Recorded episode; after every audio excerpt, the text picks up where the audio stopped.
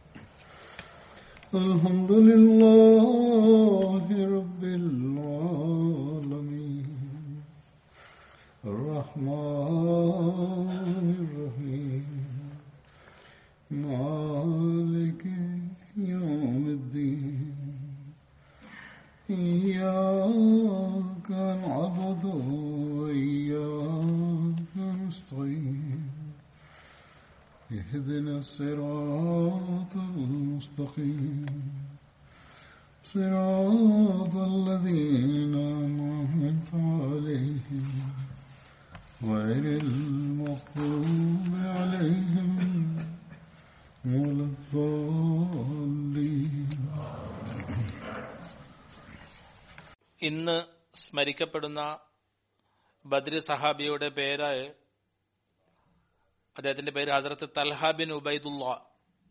ഹസ്രത്ത് തൽഹയുടെ ബന്ധം കബില ബനു തൈബിൻ മുറയുമായി ആയിരുന്നു.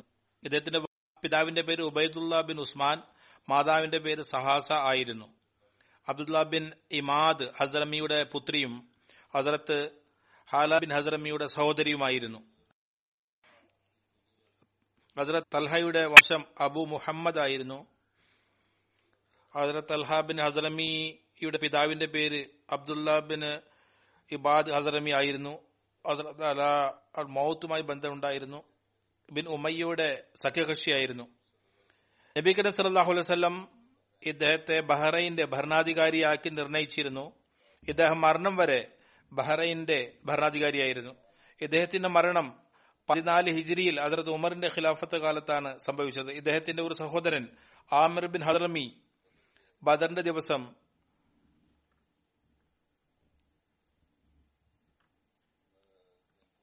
കുഫറിന്റെ അവസ്ഥയിൽ കൊല്ലപ്പെട്ടു.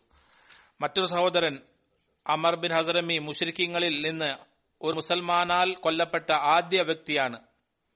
പിന്നെ അദ്ദേഹത്തിന്റെ സമ്പത്താണ് ആദ്യമായി ഇസ്ലാമിൽ വന്നത്. ഏഴാം പരമ്പരയിൽ ഹസരത്ത് തലഹയുടെ പാരമ്പര്യം മുറാബിൻ കഫിലൂടെ നബി കൻ സലാഹു അലൈവല്ലമയോട് ചേരുന്നു.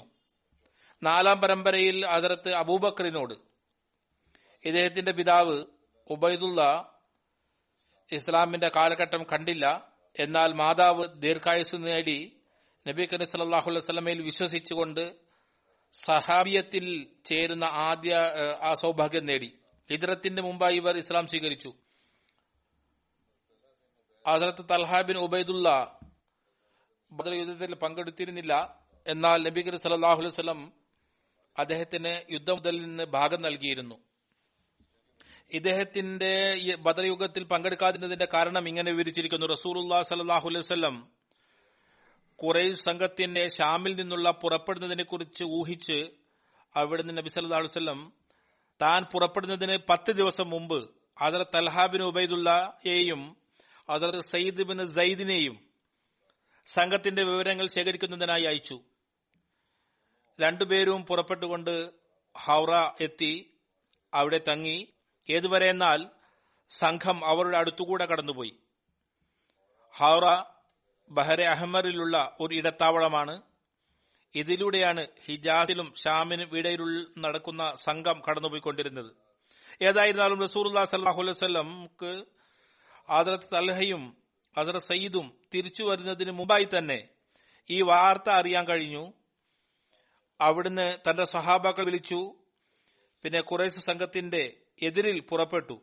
എന്നാൽ സംഘം വേറൊരു മാർഗത്തിൽ അതായത് സഹലിന്റെ മാർഗത്തിലൂടെ പെട്ടെന്ന് കടന്നുപോയി. ഇതിനു മുമ്പ് ഇതിനെക്കുറിച്ച് പ്രസ്താവിച്ചിരുന്നു സംഘാംഗങ്ങൾ തിരയുന്നവരിൽ നിന്ന് രക്ഷപ്പെടുന്നതിനായി രാത്രിയും പകലും നടന്നുകൊണ്ടിരുന്നു. ഇത് കാഫിറുകളുടെ സംഘമായിരുന്നു മക്കാരുടേത്. ഹസരത്ത് തൽഹ ബിൻ ഉബൈദുല്ല ഹസരത്ത് സയ്യിദ് ബിൻ സയ്യിദ് മദീനയിലേക്ക് പുറപ്പെട്ടു. ഇവർ റസൂല്ലാ വല്ലമയെ കുറിച്ചുള്ള ഖാഫിലെ കുറിച്ചുള്ള വിവരം നൽകുന്നതിനായി.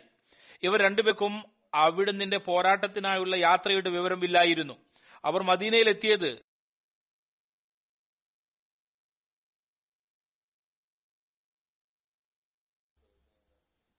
നബി സല്ലല്ലാഹു അലൈഹി വസല്ലം ബദറിൽ ഖുറൈശികളോട് യുദ്ധം ചെയ്യുകയായിരുന്നു. അവർ രണ്ടുപേരും റസൂലുല്ലാ സല്ലല്ലാഹു അലൈഹി വസല്ലമയുടെ സമക്ഷത്തിൽ ഹാജരാകുന്നതിനായി മദീരയിൽ നിന്നും പുറപ്പെട്ടു. അവിടെ നിന്ന് ബദറിൽ നിന്നുള്ള തിരിച്ചുള്ള യാത്രയിൽ തുർബാനിൽ കണ്ടുമുട്ടി. തുർബാനും മദീനിൽ നിന്ന് പത്തൊമ്പത് മൈൽ ദൂരത്തുള്ള ഒരു താഴ്വരയാണ്. ഇവിടെ ധാരാളം ശുദ്ധജല കിണറുകളുണ്ട് ബദർ യുദ്ധത്തിനായി പോകുമ്പോൾ റസൂലുല്ലാ വസല്ലം ഇവിടെ താമസിച്ചിരുന്നു. ഹസ്രത്ത് അൽഹയും ഹസ്രത്ത് സയ്യിദും യുദ്ധത്തിൽ പങ്കെടുത്തിരുന്നില്ല.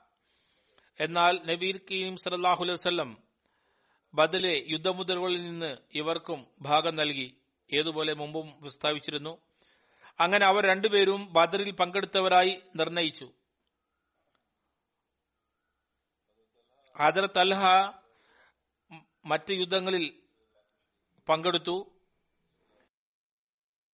ഹുദൈബിയ ഉടമ്പടിയുടെ സന്ദർഭത്തിൽ സന്നിഹിതരായിരുന്നു. ഇദ്ദേഹം റസൂൽ സല്ലാസ്വല്ലമ അവരുടെ ജീവിതകാലത്ത് തന്നെ സ്വർഗത്തിന്റെ സന്തോഷവാർത്ത നൽകപ്പെട്ട മഹനീയ വ്യക്തികളിൽ പെട്ടയാളാണ്. ഏറ്റവും ആദ്യം ഇസ്ലാം സ്വീകരിച്ച എട്ട് പേരിൽ ഉൾപ്പെട്ടയാളാണ്. ഹസരത്ത് അബൂബക്കർ മുഖേന ഇസ്ലാം സ്വീകരിച്ച അഞ്ചു പേരിൽ പെട്ടയാളാണ്.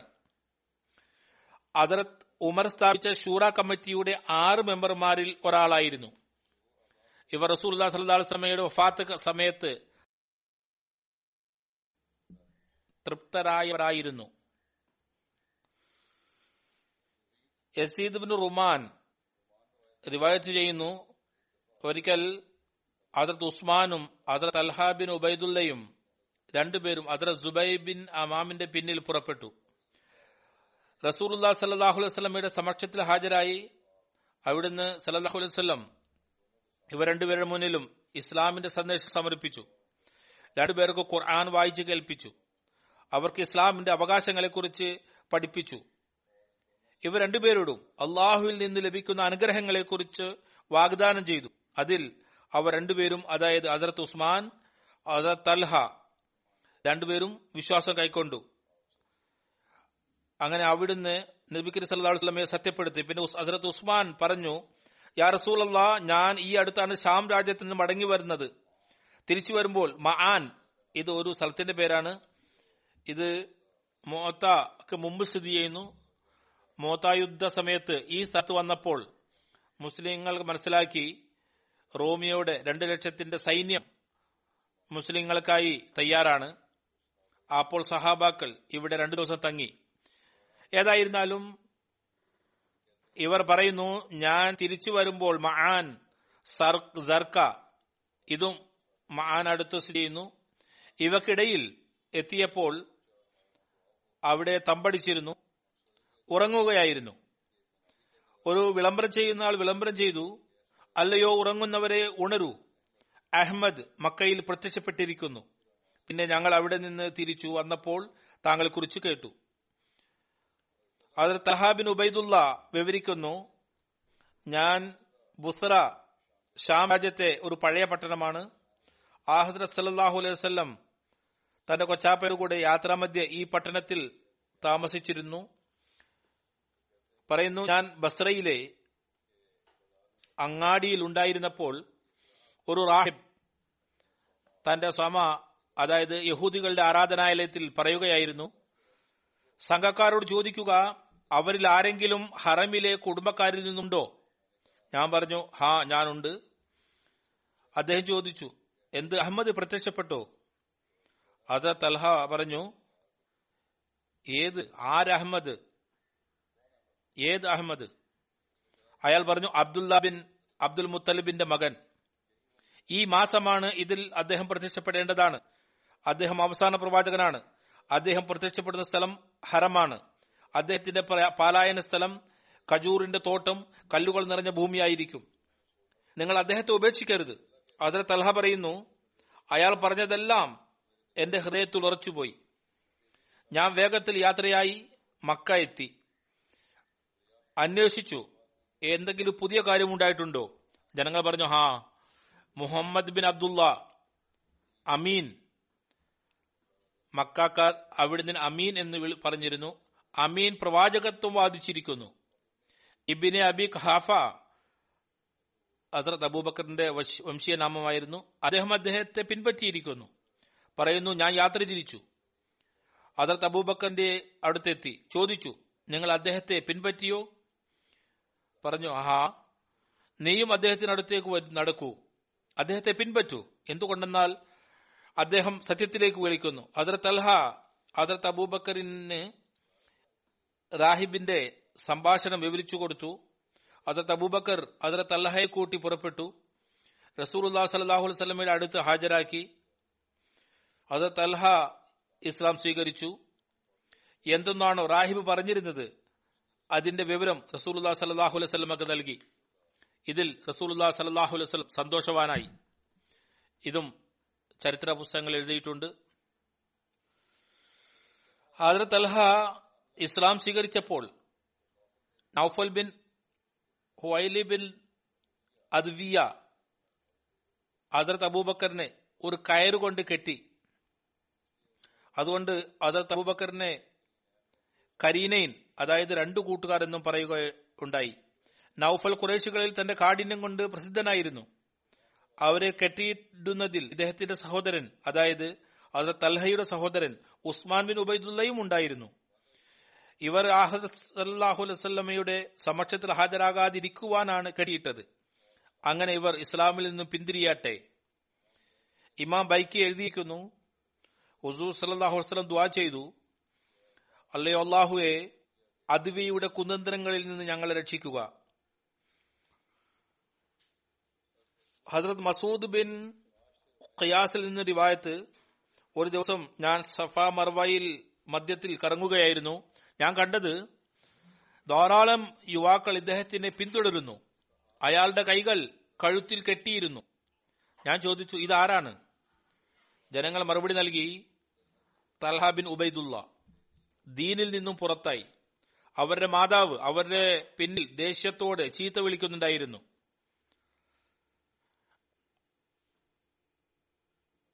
അബ്ദുള്ള ബിൻ സായദ് തന്റെ പിതാവിൽ നിന്ന് നിവേദനം ചെയ്യുന്നു. റസൂറുല്ലാ സലാഹു അലൈഹി മദീനയിലേക്ക് ഹിജറത്ത് ചെയ്തുകൊണ്ട് ഖറാർ ഇതും ഒരു താഴ്വരയാണ്. ഹിജാസിനടുത്ത് സ്ഥിതി ചെയ്യുന്നു.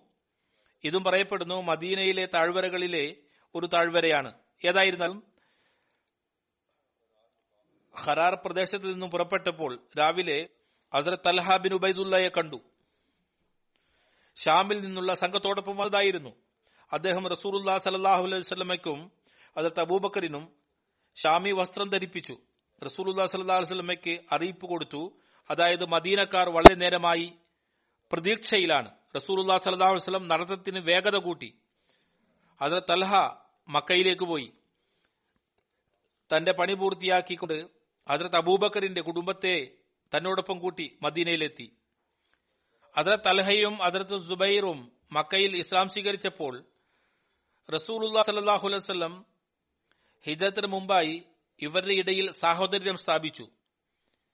പിന്നെ മുസ്ലിങ്ങൾ ഹിജറത്ത് ചെയ്ത് മദീനയിലെത്തിയപ്പോൾ റസൂല്ലാ സല്ലാഹു അലൈവല്ലം ഹസരത്ത് അൽഹയുടെയും ഹസരത്ത് അബു അയ്യൂബ് അൻസാരിയുടെയും ഇടയിൽ സാഹോദര്യം സ്ഥാപിച്ചു. മറ്റൊരു കൗലിന്റെ അടിസ്ഥാനത്തിൽ ഒരു റിവായത്ത് ഇതാണ്. ആ ഹസ്രത് സല്ലാഹു അലൈവല്ലം ഹസ്രത് തൽഹയും സയ്യിദ് ബിൻ സയ്യിദിന്റെയും ഇടയിൽ സഹോദരൻ സ്ഥാപിച്ചു. മൂന്നാമതൊരു രൂപായത്ത് ഇതാണ്. ഹസ്രത് തൽഹയുടെയും ഉബയ്യബിന് വക്കാറിന്റെയും ഇടയിൽ സഹോദര്യം സ്ഥാപിച്ചു. അത് തൽഹ മദീന ഹിജ്രത്ത് ചെയ്തപ്പോൾ അസദ് ബിൻ ലറാറയുടെ കെട്ടിടത്തിൽ തങ്ങി. അസദ് തൽഹയുടെ ചില സാമ്പത്തിക ത്യാഗങ്ങളുടെ ഫലമായി അഹസല്ലാസ്ലം അദ്ദേഹത്തെ ഫയാസ് എന്ന് വിളിച്ചിരുന്നു. വളരെ ഫയാസ് ആണ് അങ്ങനെ യുദ്ധ അസീം യുദ്ധാവസരത്തിൽ റസൂർ സലാഹു അലൈഹി ഒരു നീർ ഉറവയിലൂടെ കടന്നുപോയി. അപ്പോൾ ആ അഹസദ് സല്ലാഹു അലൈഹി വല്ലം അതിനെക്കുറിച്ച് ചോദിച്ചു. അപ്പോൾ പറയപ്പെട്ടു ഈ കിണറിന്റെ പേര് ബേസാൻ എന്നാണ്. ഇത് ഉപ്പുനീരാണ്. അവിടുന്ന് അരുളി അല്ല ഇതിന്റെ പേര് നൂമാനാണ് ഇത് ശുദ്ധവും പവിത്രവുമാണ്. തൽഹാബിൻ ഉബൈദുല്ല അത് വാങ്ങി വഖഫ് ചെയ്തു. വെള്ളം അതിനുശേഷം ശുദ്ധജലമായി. അതർ തൽഹ ആ ഹസരത് സല്ലാഹു അലൈഹി സ്വലമയുടെ അടുത്ത് വന്നപ്പോൾ ഈ സംഭവം കേൾപ്പിച്ചു. റസൂൽ സല്ലാഹു അലൈഹി സ്വലം അരുളി തൽഹ നീ വലിയ ഫയാസാണ്. അങ്ങനെ തൽഹ ഫയാസ് എന്ന പേരിൽ വിളിക്കപ്പെടാൻ തുടങ്ങി. മൂസ ബിൻ തൽഹ തന്റെ പിതാവ് തൽഹയിൽ നിന്ന് വിവരിക്കുന്നു റിവായത്ത് റസൂറുല്ലാ സല്ലാഹു അലൈഹി വസ്ലം ഉഹദ് ദിവസം ഹസ തൽഹയുടെ പേര് തൽഹത്തുൽ ഖൈർ എന്ന് വച്ചു. തബൂക്ക് യുദ്ധം അസീ യുദ്ധം അവസരത്തിൽ തൽഹത്തുൽ ഫയാസ് എന്ന് വച്ചു. ഹുനൈൻ യുദ്ധ ദിവസം തൽഹത്തുൽ ജൂദ് എന്ന് വച്ചു. ഇതിന്റെ അർത്ഥവും ഫയാസ് എന്ന് തന്നെയാണ്. സാഹിബിൻ യസീദിൽ നിന്നും നിവേദനം ഞാൻ യാത്രയിലും എല്ലാ ഹസരത്ത് തൽഹ ബിൻ ഉബൈദുള്ളയെ കൂടെ ഉണ്ടായിരുന്നു. എന്നാൽ എനിക്ക് സാധാരണയായി റുപ്പയവും വസ്ത്രവും ഭക്ഷണവും എന്നിവയിൽ തൽഹയിൽ നിന്നും വലിയ ദാനശീലനെ ആരെയും ഞാൻ കണ്ടിട്ടില്ല. റസൂലുല്ലാ സലാഹു അലൈഹി ഓഹദ് ദിവസം തന്റെ സഹബാക്കളുടെ ഒരു ജമാഅത്തിന്റെ ബയ്യത്ത് വാങ്ങി. ബാഹ്യമായി മുസ്ലിങ്ങൾക്ക് സഹായകമായി ദൃഢചിത്രായി നിന്നു. ജീവൻ കളിച്ചുകൊണ്ട് പ്രാണം അപകടത്തിലാക്കിക്കൊണ്ട് റസൂലുല്ലാ സലാഹു അലൈഹി അവർ സംരക്ഷിച്ചു. ഏതുവരെ എന്നാൽ അവരിൽ ചിലർ ഷഹീദായി. ബൈത്ത് ചെയ്തവരിൽ ഹസരത് അബൂബക്കർ ഹസരത് ഉമർ ഹസരത് അൽഹ ഹസരത് സാദ് ഹസരത് സാദ് ബിനു നൈഫ് ഹസരത് അബൂ തിജാന ഉൾപ്പെട്ടിരുന്നു. ഹസരത് അൽഹ ഉഹദിന്റെ ദിവസം റസൂറുല്ലാ സലാഹു അലൈഹി സ്വലമയോട് കൂടിച്ചേർന്നു ആ ദിവസം റസൂറുല്ലാ സലാഹു വസ്ലമയോടൊപ്പം മുന്നിട്ട് നിന്നവരിൽ ഉൾപ്പെട്ടിരുന്നു. അവിടുന്ന് മരണത്തിൽ ബയ്യത്ത് ചെയ്തു. മാലിക് ബിൻ സുഹൈർ റസൂറുല്ലാ സല്ലാഹു അലൈഹി സ്വലമയെ അമ്പ ചെയ്തപ്പോൾ അതർ തൽഹ ആഹദർ സല്ലാഹു അലൈഹി സ്വലമയുടെ മുഖത്തെ തന്റെ കൈകൊണ്ട് അമ്പുകളിൽ നിന്നും രക്ഷിച്ചു. അമ്പുകൾ അദ്ദേഹത്തിന്റെ ചെറിയ വിരലിൽ പതിച്ചു. അത് ചേതനയറ്റുപോയി. അദ്ദേഹത്തിന് അമ്പ് തറച്ചപ്പോൾ ആദ്യ അമ്പ് പതിച്ചപ്പോൾ പ്രയാസം കൊണ്ട് വേദന കൊണ്ട് ശരം പുറപ്പെട്ടു. റസൂലുല്ലാ സല്ലാഹു വസ്ലം അരുളുകയുണ്ടായി. അദ്ദേഹം ബിസ്മില്ല എന്ന് പറയുകയാണെങ്കിൽ ജനങ്ങൾ അദ്ദേഹത്തെ നോക്കുന്ന രീതിയിൽ സ്വർഗത്തിൽ പ്രവേശിക്കുന്നതാണ്. ഏതായിരുന്നാലും ആ ദിവസം ചരിത്ര പുസ്തകത്തിൽ വിവരിക്കുകയാണ് ആ ദിവസം ഉഹദ് യുദ്ധ ദിവസം ഹദരത്ത് തൽഹയുടെ തലയിൽ ഒരു മുഷരിക്ക് രണ്ട് പ്രാവശ്യം പരിക്കേൽപ്പിച്ചു. ഒരു പ്രാവശ്യം അദ്ദേഹത്തിനെ അടുത്തേക്ക് വരുമ്പോൾ രണ്ടാമത് അവനിൽ നിന്നും തിരിയുമ്പോൾ അതിൽ ധാരാളം രക്തമൊഴുകി. ഈ സംഭവത്തിന്റെ കൂടുതൽ വിശദീകരണം ഇങ്ങനെയാണ്. ഒരു രൂപായത്തിൽ സീറത്തുൽ ഹൽബിയയിൽ അതായത് കൈസ് ബിൻ അബു ഹാസിമ പറയുന്നു ഞാൻ ഉഹദ് ദിവസം അത് തൽഹാബിൻ ഉബൈദുള്ളയുടെ കൈ കണ്ടു. അത് റസൂലുല്ലാ സല്ലാഹു അലൈസ്മയെ അമ്പുകളിൽ നിന്ന് രക്ഷിച്ചതുകൊണ്ട് നിർജീവമായി പോയി. ഒരു കൗലിൽ ഇത് കുന്തം കൊണ്ടിരുന്നു. അതിനാൽ എത്രത്തോളം രക്തം വാർന്നു പോയെന്നാൽ തളർന്ന് ബോധരഹിതനായി. അതിർത്ത് അബൂബക്കർ അവരിൽ വെള്ളം തെളിച്ചപ്പോൾ അദ്ദേഹത്തിന് ബോധം വീണ്ടു കിട്ടി. ബോധം വീണപ്പോൾ അദ്ദേഹം ഉടനെ ചോദിക്കുകയുണ്ടായി റസൂറുല്ലാ സലാഹു അലൈഹി വിവരം എന്താണ്? അതർ അബൂബക്കർ അദ്ദേഹത്തോട് പറഞ്ഞു സുരക്ഷിതരായിരിക്കുന്നു. അദ്ദേഹമാണ് എന്നെ താങ്കളുടെ അടുത്തേക്ക് അയച്ചത്. ഹസരത്ത് തൽഹ പറയുകയുണ്ടായി അലഹമുല്ല കുല്ലു മുസീബത്തിൻ പാതുഹുജറൻ എല്ലാ സ്തുതികളും അള്ളാഹു താലാക്ക് വേണ്ടി എല്ലാ മുസീബത്തും അവിടുന്ന് സലല്ലാഹു അലൈഹി സ്വല്ലമയ്ക്ക് ശേഷം ചെറുതാണ്. ഇതേ യുദ്ധത്തിന്റെ സംഭവം ഒരു റിവായത്ത് ചരിത്രത്തിൽ ഇങ്ങനെ ലഭിക്കുന്നു. അതർ ജുബൈർ വിവരിക്കുന്നു റസൂറുല്ലാ സലല്ലാഹു അലൈഹി വസല്ലം ഓഹദ് ദിവസം രണ്ട് പടച്ചിട്ട് അണിഞ്ഞിരുന്നു. അവിടുന്ന് പാറക്കെട്ടുകളിൽ കയറാൻ ആഗ്രഹിച്ചു. പടച്ചെട്ടുകളുടെ ഭാരം കാരണത്താലും തലയിലും മുഖത്തും പരിക്കേറ്റ് രക്തം വാർന്നതിനാലും അവിടുന്ന് പരിക്കേറ്റിരുന്നു. അതിനുശേഷമുള്ള സംഭവമാണ്. രക്തം വാർന്നതിനാലും ആഹദർ സല്ലാഹു അലൈഹി വസല്ലം ബലഹീനനായിരുന്നു. ബാറക്കെട്ടുകൾ കയറാൻ കഴിഞ്ഞില്ല. അവിടുന്ന് സല്ലാഹു അലൈഹി വസല്ലം ഹസരത്ത് തലഹയെ താഴെ ഇരുത്തി അദ്ദേഹത്തിന്റെ മേൽ കാൽ വെച്ചുകൊണ്ട് പാറക്കെട്ടിൽ കയറി. അതിൽ ജുബൈർ പറയുന്നു ഞാൻ റസൂൽ വസല്ലം ഇങ്ങനെ പറഞ്ഞതായി കേട്ടു. തൽഹ തന്റെ മേൽ സ്വർഗം നിർബന്ധമാക്കി. ഇനി ഒരു രൂപായത്തിൽ ഇങ്ങനെയാണ്. അതിലെ തഹയുടെ ഒരു കാലിൽ മുടന്തുണ്ടായിരുന്നു. അത് കാരണമായി നല്ല രീതിയിൽ നടക്കുവാൻ കഴിഞ്ഞില്ലായിരുന്നു. എന്നാൽ അദ്ദേഹം ആഹദർ സല്ലാഹു അലൈഹി വല്ലമിനെ എടുത്തപ്പോൾ വളരെ പരിശ്രമിച്ചുകൊണ്ട് തന്റെ നടത്തവും കാലടികളും ശരിയാക്കി വെക്കുകയായിരുന്നു. കാരണം മുടന്ത് കാരണം ആഹദർ സല്ലാഹു അലൈഹി വല്ലമയ്ക്ക് ബുദ്ധിമുട്ടുണ്ടാകരുത്. ഇതിനുശേഷം എല്ലായ്പ്പോഴേക്കും അദ്ദേഹത്തിന്റെ മുടന്ത് നീങ്ങിപ്പോയി. ആയിഷയും ഉമ്മ ഇസ്ഹാക്കും അതിലെ മകളായിരുന്നു. ഇവ രണ്ടുപേരും വിവരിക്കുന്നു ഒഹദ് ദിവസം ഞങ്ങളുടെ പിതാവിന് ഇരുപത്തിനാല് പരിക്കുകൾ ഏറ്റിരുന്നു. ഇതിൽ ഒന്ന് മുറിവ് തലയിലായിരുന്നു. കാലിന്റെ ഞരമ്പ് മുറിഞ്ഞിരുന്നു. വിരൽ ഛേദനയേറ്റിരുന്നു. ബാക്കി പേർക്ക് ശരീരത്തിലായിരുന്നു. അദ്ദേഹത്തിൽ മോഹാലസ്യത്തിന്റെ അവസ്ഥയായിരുന്നു. റസൂർ സലാഹു വസ്ലമയുടെ മുന്നിലെ രണ്ട് പല്ല് പൊട്ടിപ്പോയിരുന്നു. അവിടുന്ന് മുഖത്തും പരുക്കുണ്ടായിരുന്നു. അവിടുന്ന് മോഹാലസ്യത്തിന്റെ ആധിക്യമുണ്ടായി. അത് തൽഹ അവിടുന്ന് തന്റെ പുറത്തെടുത്തുകൊണ്ട് ഏതെങ്കിലും മുശ്രിക്കനെ കണ്ടുമുട്ടിയാൽ പോരാടിക്കൊണ്ട് പിന്നോട്ട് നടന്ന് പാറയിടുക്കിൽ കൊണ്ടുപോയി ഒരു താങ്ങ് നൽകി ഇരുത്തി. തബ്കാത്ത് കുബ്രയിലെ ഉദ്ധരണിയാണ്. ഓഹദ് യുദ്ധ ദിവസം ഖാലിദ് ബിൻ വലീദ് മുസ്ലിങ്ങളുടെ മേൽ പെട്ടെന്ന് ആക്രമണം നടത്തിയപ്പോൾ മുസ്ലിങ്ങളിൽ പരിഭ്രാന്തി ഭരന്നു അതിർത്ത് മുസ്ലിമോദ് റിദാത്തലാൻഹു ഇതിന്റെ അവസ്ഥ വിവരിച്ചുകൊണ്ട് വിശദീകരിക്കുന്നു വിവിധ ഉദ്ധരണികളിൽ നിന്നും മുമ്പ് നടന്ന സംഭവങ്ങളിൽ കൂടുതൽ വിശദീകരണമാണ്. ഹസരത്ത് അൽഹയുടെ ദൃഢചിത്തത ആത്മധൈര്യം ത്യാഗമനോഭാവത്തിന്റെ നിലവാരത്തിന്റെ വിചിത്രമായ ദൃശ്യം കാണിക്കുന്നതാണ്. മുമ്പും വായിച്ചിട്ടുണ്ട് കേട്ടിട്ടുണ്ട്. അതിലും ആ നിലവാരം വെളിപ്പെടുന്നുണ്ട്. ഏതായിരുന്നാലും അതിന് വിശദീകരണം മറ്റൊരു വിധത്തിൽ ഇങ്ങനെയാണ്.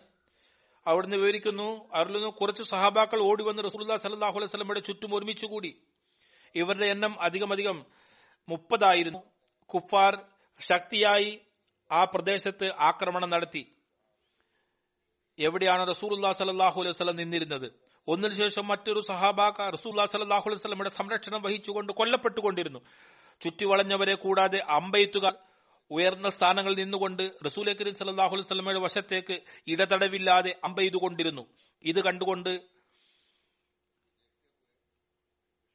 അതായത് ശത്രു ആ സമയത്ത് ഇടതടവില്ലാതെ അമ്പെയ്തുകൊണ്ടിരുന്നു. ആ സമയത്ത് തൽഹ കുറേശികളിൽ നിന്നായിരുന്നു.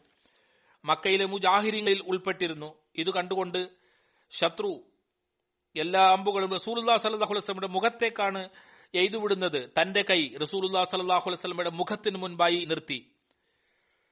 അമ്പിന് ശേഷം അമ്പ് ലക്ഷ്യസ്ഥാനത്ത് പതിച്ചുകൊണ്ടിരുന്നപ്പോൾ തൽഹയുടെ കയ്യിൽ പതിച്ചുകൊണ്ടിരുന്നു. എന്നാൽ പ്രാണാർപ്പിതനായ ധീരനായ സ്വഹാബി തന്റെ കൈ അനക്കിയില്ല. ഇങ്ങനെ അമ്പ് പതിച്ചുകൊണ്ടേയിരുന്നു. തൽഹയുടെ കൈ പരിക്കേറ്റ് മുറിവുകൊണ്ട് തീർത്തും നിർജീവമായി കേവലം ഒരു കൈ അദ്ദേഹത്തിന് അവശേഷിച്ചിരുന്നു.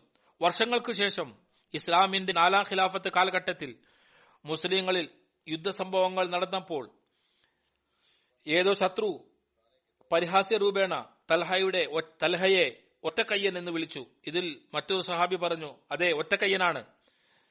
എന്നാൽ എത്ര അനുഗ്രഹീതമായ ഒറ്റക്കയ്യനാണ്.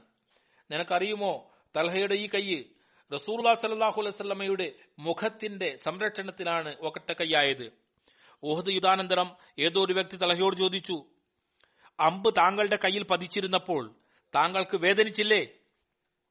താങ്കൾ വായിൽ നിന്ന് ശബ്ദം പുറപ്പെട്ടില്ലേ? തല മറുപടി പറഞ്ഞു വേദനയും ഉണ്ടായിരുന്നു. ശബ്ദം പുറപ്പെടാൻ ആഗ്രഹിച്ചിരുന്നു. ഞാൻ ശബ്ദം പുറപ്പെടുവിച്ചിരുന്നില്ല. കാരണം ഉഫ് എന്ന് പറഞ്ഞാൽ എന്റെ കൈ അനങ്ങിയാൽ അമ്പ് റസൂലെ കരീം സലാഹു അലൈഹി സ്വലമയുടെ മുഖത്ത് വരും.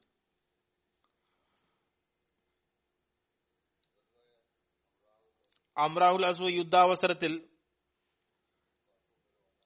അതിനെ പിന്തുടർന്ന് പുറപ്പെട്ടുകൊണ്ട് ആഹദർ സല്ലാഹു അലൈഹി വസ്ലമയ്ക്ക് ഹസരത്ത് തൽഹ ബിൻ ഉബൈദുള്ള കണ്ടുമുട്ടി.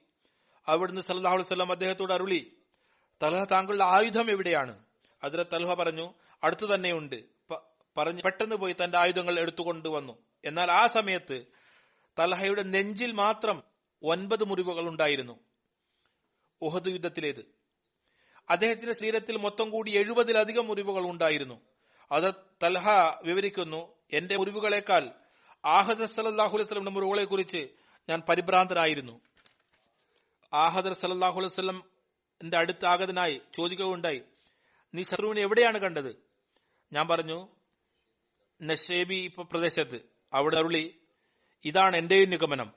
ഏതുവരെ അവരുടെ അതായത് കുറേശിന്റെ ബന്ധം ആഹദ് സലഹ്വല്ലം അരുളി ഇവർക്ക് ഭാവിയിൽ നമ്മോട് ഒരിക്കലും ഇതുപോലെ പ്രവർത്തിക്കുവാനുള്ള അവസരം കിട്ടുകയില്ല. ഏതുവരെ എന്നാൽ അള്ളാഹു താല മക്കയെ നമ്മുടെ കൈകളാൽ വിജയിപ്പിക്കും. തബൂക്ക് യുദ്ധാവസരത്തിൽ ആഹദ് വസ്ലമക്ക് വിവരം ലഭിച്ചിരുന്നത് ചില മുനാഫിക്കീങ്ങൾ സുഹൈലം യഹൂദിയുടെ വീട്ടിൽ ഒരുമിച്ച് കൂടുകയാണ്. ആ വീട് ജാസൂം പ്രദേശത്തിന് അടുത്തായിരുന്നു. ജാസൂമിനെ ഗേരി ജാസിം എന്നും പറയുന്നു. ഇത് ഷാമിന്റെ വശത്തേക്ക് റാത്തിഷ് നിഹായിൽ അബു ഹൈഷം ഇവിടെ അവിടെ കിണറുണ്ടായിരുന്നു. ഇതിലെ വെള്ളം വളരെ ശുദ്ധമായിരുന്നു. റസൂറുല്ലാ സല്ലാ വല്ലം ഇതിലെ വെള്ളം കുടിച്ചിരുന്നു. ഏതായിരുന്നാലും അവർ അവിടെ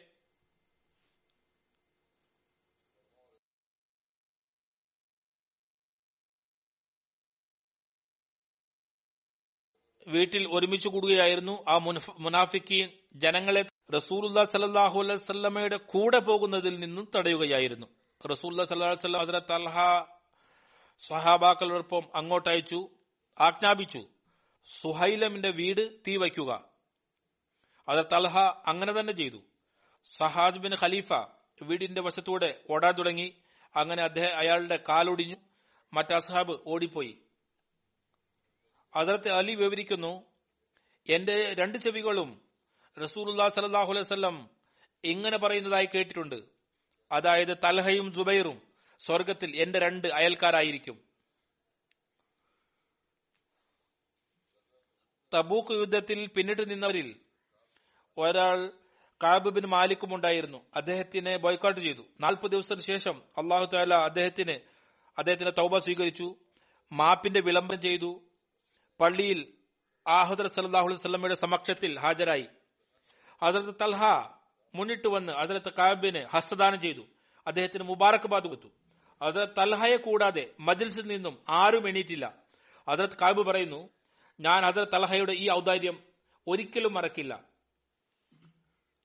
ഹസരത് സയ്യിദ് ബിൻ ആയിസ് വിവരിക്കുന്നു ഞാൻ ഒമ്പത് ആളെക്കുറിച്ച് സാക്ഷ്യം പറയാൻ തയ്യാറാണ്. അവർ സ്വർഗീയരാണെന്ന് പറയാ പത്താമത്തെ ആളെക്കുറിച്ചും ഈ സാക്ഷ്യം നൽകുകയാണെങ്കിൽ ഞാൻ പാപിയാകുകയില്ല. പറയുന്നു ഇതെങ്ങനെ സാധ്യമാണ്? അദ്ദേഹം പറഞ്ഞു ഞങ്ങൾ റസൂൽ സലാഹു അലൈഹി സ്വലമയുടെ കൂടെ ഹിറ പർവതത്തിലായിരുന്നു. അത് ഇളകാൻ തുടങ്ങി. അപ്പോൾ റസൂലുല്ലാ സലാഹു അലൈഹി സ്വലം പറഞ്ഞു നിൽക്കുക ഏ ഹിറ തീർച്ചയായും നിന്നിൽ ഒരു നബിയോ ഒരു സിദ്ദീഖോ ഷഹീദോ ഷഹീദുകളെ കൂടാതെ വേറെ ആരുമില്ല. ചോദിച്ചു അതാരായിരുന്നു? അത് സയ്യിദ് പറഞ്ഞു റസൂറുല്ലാ സലാഹു അലൈഹി വസല്ലം അബൂബക്കർ ഉമർ ഉസ്മാൻ അലി തൽഹ സുബൈർ സയദ് പിന്നെ അബ്ദുറഹ്മാൻ ബിൻ ഔഫ് ആകുന്നു ഇവർ. ഒമ്പത് പേരായിരുന്നു. ചോദിച്ചു പത്താമത്തെ ആരാണ്? അദ്ദേഹം കുറച്ചു നേരം നിശബ്ദനായി. പിന്നെ അദ്ദേഹം പറഞ്ഞു അത് ഞാനാണ്. അതായത് ഹസരത് സയ്യിദ് ബിൻ സയ്യിദ്. ഹസരത് സയ്യിദ് ബിൻ ജുബൈർ വിവരിക്കുന്നു. ഹസരത് അബൂബക്കർ ഹസരത് ഉമർ ഹസരത് ഉസ്മാൻ ഹസരത് അലി ഹസരത് അൽഹ ഹസരത് ജുബൈർ ഹസരത് സയദ് ഹസരത് അബ്ദുറഹ്മാൻ ബിൻ ഔഫ് ഹസരത് സയ്യിദ് ബിൻ സയ്യിദ് എന്നിവരുടെ സ്ഥാനം യുദ്ധമൈതാനത്ത് റസൂലുല്ലാ സല്ലാ മുന്നിൽ പോരാടിയിരുന്നു. നമസ്കാരത്തിൽ അവിടുന്ന് പിന്നിൽ അണിനിരന്നിരുന്നു. ഹസരത് ജാബിർ ബിൻ അബ്ദുല്ല റിവായത്ത് ചെയ്യുന്നു വിവരിക്കുന്നു. റസൂലുല്ലാ സലഹുസ്ലം അരുളി ഏതൊരു വ്യക്തി ഏതെങ്കിലും ഷഹീദിനെ നടക്കുന്നതായി കാണാൻ ആഗ്രഹിക്കുന്നുവോ അവർ തൽഹ ബിൻ ഉബൈദുല്ലായെ നോക്കുക.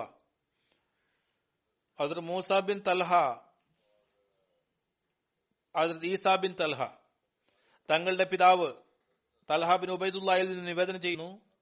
അസ്ഹാബ് റസൂൽ സലല്ലാഹു അലൈഹി പറയാറുണ്ടായിരുന്നു ഒരു അറാബി ഹുസൂർ സലല്ലാഹു വസ്ലമയുടെ സമക്ഷത്തിൽ ചോദി മൻ കഥാ നഹബ അതായത് തങ്ങളുടെ ആഗ്രഹം പൂർത്തിയാക്കിയവർ എന്നതുകൊണ്ട് ആരാണ് ഉദ്ദേശം എന്ന് ചോദിച്ചുകൊണ്ട് ഹാജരായി. ആരാബി അവിടുന്ന് ചോദിച്ചപ്പോൾ അവിടുന്ന് പ്രതികരിച്ചില്ല. പിന്നെയും അയാൾ ചോദിച്ചു അവിടുന്ന് മറുപടി കൊടുത്തില്ല. പിന്നെയും അയാൾ ചോദിച്ചു എന്നിട്ടും മറുപടി കൊടുത്തില്ല. മൂന്നാമത് പിന്നെ അയാൾ വാതിലിലൂടെ പള്ളിയുടെ വാതിലൂടെ പറയുന്നു ഞാൻ പള്ളിയുടെ വാതിലൂടെ മുന്നിൽ വന്നു. അതായത് അത തൽഹ ഞാൻ ആ സമയത്ത് വെള്ളവസ്ത്രം ധരിച്ചിരിക്കുകയായിരുന്നു. റസൂൽ സല്ലാസ്ലം എന്നെ കണ്ടപ്പോൾ അത് തലഹയെ കണ്ടപ്പോൾ അരുളി ആ ചോദിച്ചയാൾ എവിടെയാണ്? ചോദിക്കുന്നുണ്ടായിരുന്നു മൻ കലാ നഹവ. ആരാണ് ഉദ്ദേശ്യം ആരാബി പറഞ്ഞു ആരാബി പറഞ്ഞു യാ റസൂലല്ലാ ഞാൻ ഹാജരുണ്ട്. അവിടുന്ന് എന്നിലേക്ക് ചൂണ്ടിക്കൊണ്ട് അത് തലഹ പറയുന്നു എന്നിലേക്ക് ചൂണ്ടിക്കൊണ്ട് അരുളുകയുണ്ടായി നോക്കൂ ഇതാണ് മൻ കഥാ നഹബ നഹബാക്ക് സാക്ഷ്യം. അബ്ദുറഹ്മാൻ ബിൻ ഉസ്മാൻ പറയുന്നു ഒരിക്കൽ ഹസ്രത് തൽഹ ബിൻ ഉബൈദുല്ല റലിയത്താലാൻഹുവിന്റെയോടൊപ്പം ഉണ്ടായിരുന്നു.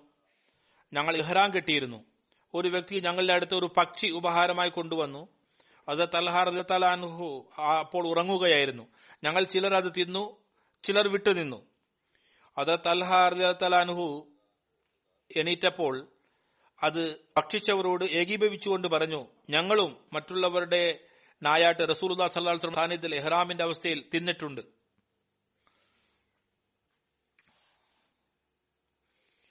ഹജറത്ത് ഉമറിന്റെ സ്വതന്ത്രനാക്കപ്പെട്ട അടിമ അസ്ലമിൽ നിന്ന് നിവേദനം ഹജറത്ത് ഉമർ ഹജറത്ത് അൽഹാബിൻ ഉബൈദുല്ലായുടെ ശരീരത്തിൽ ദോ വസ്ത്രം കണ്ടു. അത് ചുമന്ന മട്ട് പിടിച്ചിട്ടുണ്ടായിരുന്നു. എന്നാൽ അദ്ദേഹം ഇഹ്റാമിലായിരുന്നു. അദ്ദേഹം ചോദിച്ചു അല്ലയോ തഹ ഈ രണ്ട് വസ്ത്രങ്ങളുടെ അവസ്ഥ എന്താണ്? അതായത് ഇത് ഈ നിറം എന്താണ്? അദ്ദേഹം പറഞ്ഞു അമിർ മുമിനീൻ ഞാൻ ഇത് മണ്ണുകൊണ്ട് നിറം പിടിപ്പിച്ചതാണ്. അതിർത്ത് ഉമർ പറഞ്ഞു അല്ലയോ സഹാബാക്കളുടെ ജമാഅത്ത് നിങ്ങൾ ഇമാമാണ്. ജനങ്ങൾ നിങ്ങളെ പിൻപറ്റും. ഏതെങ്കിലും ജാഹിൽ നിങ്ങളുടെ ശരീരത്തിൽ ഈ രണ്ട് വസ്ത്രം കണ്ടാൽ പറയും തലഹ ഇഹ്റാം അവസ്ഥയിൽ കൾ വസ്ത്രം ധരിക്കുന്നു വിമർശിക്കും. വെളുപ്പിന് പകരം കളർ വസ്ത്രം ധരിച്ചിരിക്കുകയാണ്. മറ്റൊരു രൂപായത്തിൽ ഈ വാക്കുകൾ കൂട്ടിയിട്ടുണ്ട്. അതിൽ ഉമർ അരുളി ഇഹ്റാം കെട്ടുന്നവർക്ക് ഏറ്റവും നല്ല വസ്ത്രം വെളുത്തതാണ്. അതുകൊണ്ട് ജനങ്ങളെ സംശയത്തിലാക്കരുത്. ഹസരത് ഹസനിൽ നിന്നും നിവേദനം ഹസരത് അൽഹ ബിൻ ഉബൈദുല്ല തന്റെ ഒരു ഭൂമി ഹസരത് ഉസ്മാ ബിൻ അഫ്വാന് ഏഴ് ലക്ഷം ദർഹമിന് വിറ്റു. ഹസരത്ത് ഉസ്മാൻ തുക കൊടുത്തു. അത് തൽഹ തുക തന്റെ വീട്ടിൽ കൊണ്ടുവന്നപ്പോൾ പറഞ്ഞു ഏതെങ്കിലും വ്യക്തിയുടെ പക്കൽ രാത്രി മുഴുവൻ ഇത്രയും തുക കിടന്നാൽ ആ വ്യക്തിയെക്കുറിച്ച് അള്ളാഹുവിന്റെ അള്ളാഹു താലായിൽ നിന്ന് എന്ത് ആജ്ഞയാണ് വരുന്നതെന്ന് എന്തറിയാം? അതായത് മരണത്തെക്കുറിച്ച് ഒരറിവുമില്ല അങ്ങനെ ഹസരത്ത് അൽഹ ആ രാത്രി ഇങ്ങനെയാണ് കഴിച്ചു കൂട്ടിയത്. അതായത് അദ്ദേഹത്തിന്റെ സൂക്ഷിപ്പുകാരൻ ആ തുകയും കൊണ്ട് മദീനയുടെ ഇടനാഴികളിൽ ആവശ്യക്കാരെ തിരഞ്ഞുകൊണ്ട് നടന്നു. ഏതുവരെ എന്നാൽ രാവിലെ ആയപ്പോൾ ആ തുകയിൽ നിന്നും അദ്ദേഹത്തിന്റെ കയ്യിൽ ഒരു ദേഹം പോലും ബാക്കിയായില്ല. ഇബിനെ ജരീർ റിവായത്ത് ചെയ്യുന്നു നിവേദനം ചെയ്യുന്നു. അതിലെ അൽഹ ഹസരത്ത് ഉസ്മാൻ മസ്ജിദിൽ നിന്ന് പുറത്തേക്ക് വരുമ്പോൾ കണ്ടുമുട്ടി ഹസരത്ത് അൽഹ പറഞ്ഞു താങ്കളുടെ അമ്പതായിരം ദിർഹം എന്റെ അടുത്തുണ്ടായിരുന്നു. അത് ഞാൻ നേടിയിരുന്നതാണ്. അത് സ്വീകരിക്കുന്നതിനായി ആരെയെങ്കിലും എന്റെ അടുത്തേക്ക് അയക്കുക. അതായത് എപ്പോഴോ വാങ്ങിയിരുന്നു ഇപ്പോൾ അത് ഏർപ്പാടായി തിരിച്ചു വാങ്ങി വാങ്ങിക്കൊള്ളുക. അതിൽ അതിർത്ത് ഉസ്മാൻ അർലി താങ്കളുടെ സൽഗുണത്തിന്റെ കാരണത്താൽ ഞാൻ അത് താങ്കൾക്ക് ഉപഹാരമാക്കിയിരിക്കുന്നു ഹസരത്ത് അലഹയുടെ ഷഹാദത്ത് ജമൽ യുദ്ധത്തിലായിരുന്നു. ഇതിനെക്കുറിച്ച് റിവായത്ത് കൈസ് ബിൻ അബു ഹാസിം നിവേദനം ചെയ്യുന്നു.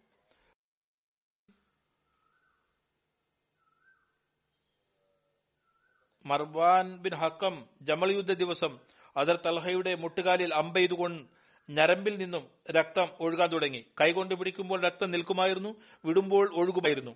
അദർ തൽഹ പറഞ്ഞു അള്ളാഹുവാണ് സത്യം. ഇതുവരെ നമ്മുടെ അടുത്ത് ഇവരുടെ അമ്പ് വന്നിട്ടില്ല. പിന്നെ പറഞ്ഞു മുറിവ് വിടുക. ഈ അമ്പ് അള്ളാഹു അയച്ചതാണ്. ഹസാ തൽഹ ബിൻ ഉബൈദുല്ല ജമൽ യുദ്ധ ദിവസം പത്ത് ജമാദ് സാനി മുപ്പത്തിയഞ്ച് ഹിജ്രിയിൽ ഷഹീദാക്കപ്പെട്ടു. ഷഹാദത്തിന്റെ സമയത്ത് അദ്ദേഹത്തിന്റെ വയസ്സ് അറുപത്തിനാല് ആയിരുന്നു. ഒരു വായത്തനുസരിച്ച് അറുപത്തിരണ്ട് വയസ്സായിരുന്നു.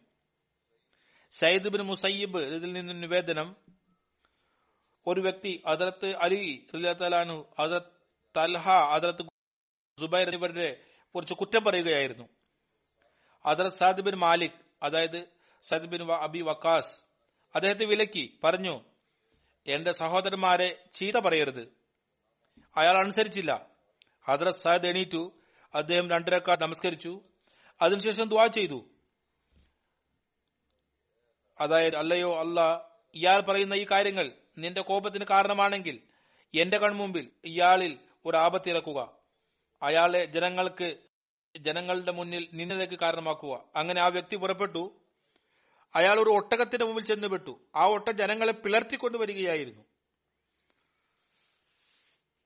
ആ ഓട്ടം ഈ വ്യക്തിയെ ഒരു കല്ലുള്ള പ്രദേശത്ത് വച്ച് പിടിച്ചു. ഈ വ്യക്തിയെ തന്റെ നെഞ്ചിനും ഭൂമിക്കും ഇടയിൽ വെച്ചു അരച്ച് കൊന്നുകളഞ്ഞു. റായ് പറയുന്നു അദ്ദേഹം കണ്ടത് ജനങ്ങൾ സാദിന് പിന്നിൽ പറഞ്ഞുകൊണ്ടു പോവുകയായിരുന്നു. അല്ലയോ അബു ഇസ് ഇസ്ഹാഖ് താങ്കൾക്ക് ആശംസകൾ താങ്കളുടെ ദുവാ സ്വീകരിക്കപ്പെട്ടിരിക്കുന്നു. അലിബിൻ സെയ്ദ് തന്റെ പിതാവിൽ നിന്ന് നിവേദനം ചെയ്യുന്നു ഒരു വ്യക്തി അള്ളാഹു താലായ സ്വപ്നത്തിൽ കണ്ടു. അറിഞ്ഞു എന്റെ കബർ മറ്റൊരിടത്തേക്ക് മാറ്റുക. എനിക്ക് വെള്ളം വളരെ ബുദ്ധിമുട്ടുണ്ടാക്കുന്നു. ഇതുപോലെ പിന്നെ വീണ്ടും സ്വപ്നത്തിൽ കണ്ടു. ചുരുക്കത്തിൽ തുടർച്ചയായി മൂന്ന് പ്രാവശ്യം കണ്ടു. ആ വ്യക്തി ഇബനെ അബ്ബാസിന്റെ അടുത്ത് വന്നു. അദ്ദേഹത്തോട് തന്റെ സ്വപ്നം വിവരിച്ചു. ജനങ്ങൾ പോയി നോക്കി. അയാളെ നോക്കി. അയാളുടെ ഭൂമിയോട് ചേർന്നിട്ടുള്ള ഭാഗം ഉണ്ടായിരുന്നത് വെള്ളം കൊണ്ട് നനഞ്ഞു കുതിരുന്നിരുന്നു ജനങ്ങൾ ഹസരത്ത് അൽഹയെ ആ കബറിൽ നിന്നും എടുത്ത് മറ്റൊരിടത്ത് മറവടക്കി റായി പറയുന്നു ഞാൻ ഇപ്പോഴും ആ കർപ്പൂരം കാണുന്നു. ഏതൊന്നാണോ അദ്ദേഹത്തിന്റെ കണ്ണുകളിൽ വച്ചിരുന്നത്. അതിൽ ഒരു മാറ്റവും വന്നിട്ടില്ലായിരുന്നു. കേവലം അവരുടെ മുടിയിൽ ചില മാറ്റങ്ങൾ വന്നിരുന്നു. അത് തന്റെ സ്ഥാനത്ത് നിന്ന് മാറിയിരുന്നു. ഞങ്ങൾ ഹസരത്ത് അബൂബക്കറിന്റെ വീടുകളിൽ നിന്നും ഒരു വീട് അൻപത് പത്തായിരം ദിർഹമിന് വാങ്ങി അതിൽ ഹസരത്ത് തലഹയെ മറവടക്കി. ആ തൽഹ ബിൻ ഉബൈദുല്ലാക്ക് ഇറാഖിന്റെ ഭൂമികളിൽ നാല് അഞ്ചു ലക്ഷത്തിന്റെ വിലയുള്ള ധാന്യം ഉണ്ടാകുമായിരുന്നു ഭൂമിയിൽ നിന്ന്. പിന്നെ സറഹ പ്രദേശത്ത് ഇത് മദീനയുടെ വടക്ക് നിന്ന് പടിഞ്ഞാറ് വരെ വ്യാപിച്ചു കിടക്കുന്ന പർവത പ്രാന്തമാണ് അതിന് ജബുൽ സറ എന്നും പറയുന്നു. അവിടെ നിന്ന് കുറഞ്ഞത് പത്തായിരം ദീനാർ വിലയുള്ള ധാന്യം ഉണ്ടാകുമായിരുന്നു. അദ്ദേഹത്തിന്റെ മറ്റു ഭൂമികളിൽ നിന്നും ധാന്യം ലഭിക്കുമായിരുന്നു. ബനു ഉത്തൈന്റെ ഒരു പാവപ്പെട്ടവനും ഒരു കുടുംബവും അദ്ദേഹത്തിന്റെ സഹായം കിട്ടാത്തവരായി ഉണ്ടായിട്ടില്ല.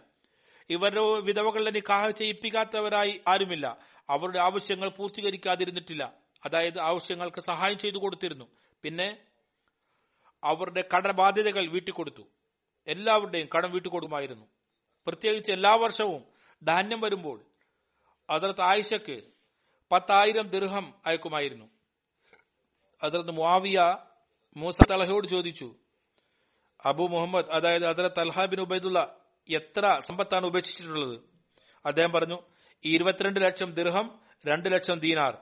അദ്ദേഹത്തിന്റെ മൊത്തം സമ്പത്ത് ധാന്യത്തിൽ നിന്നും ലഭിക്കുമായിരുന്നു. വിവിധ ഭൂമികളിൽ നിന്നും ലഭിക്കുമായിരുന്നു. ഇദ്ദേഹത്തിന്റെ ഷഹാദത്ത് ജമൽ യുദ്ധത്തിലാണ് സംഭവിച്ചത്. ഏതുപോലെയാണ് പറയപ്പെട്ടത്?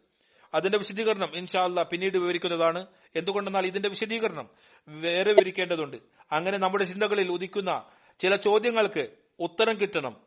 ഇൻഷാല്ല ഭാവിയിൽ വിവരിക്കുന്നതാണ്. ഇപ്പോൾ ഞാൻ കഴിഞ്ഞ കുത്തുബയിൽ ഓർമ്മിപ്പിച്ചതുപോലെ അതായത് ഇക്കാലത്ത് വ്യാപിച്ചിട്ടുള്ള പകർച്ചവ്യാധി കൊറോണ വൈറസിന്റെ അതിനായി മുൻകരുതലുകൾ എടുത്തുകൊണ്ടിരിക്കുക പള്ളികളിലും വരുമ്പോൾ സൂക്ഷിച്ചു വരിക. ചെറിയ പനി മുതലായവയുണ്ടെങ്കിൽ ശരീരത്തിന് ബുദ്ധിമുട്ടുണ്ടെങ്കിൽ ജനങ്ങൾ പബ്ലിക് സ്ഥലങ്ങളിൽ പോകാതിരിക്കുക സ്വയം രക്ഷപ്പെടുക മറ്റുള്ളവരെയും രക്ഷപ്പെടുത്തുക. പിന്നെ ദ്വായിലേക്ക് പ്രത്യേകം ശ്രദ്ധിക്കുക. അള്ളാഹു താല ലോകത്തെ അപായങ്ങളിൽ നിന്നും രക്ഷിക്കുമാറാകട്ടെ. ആമീൻ.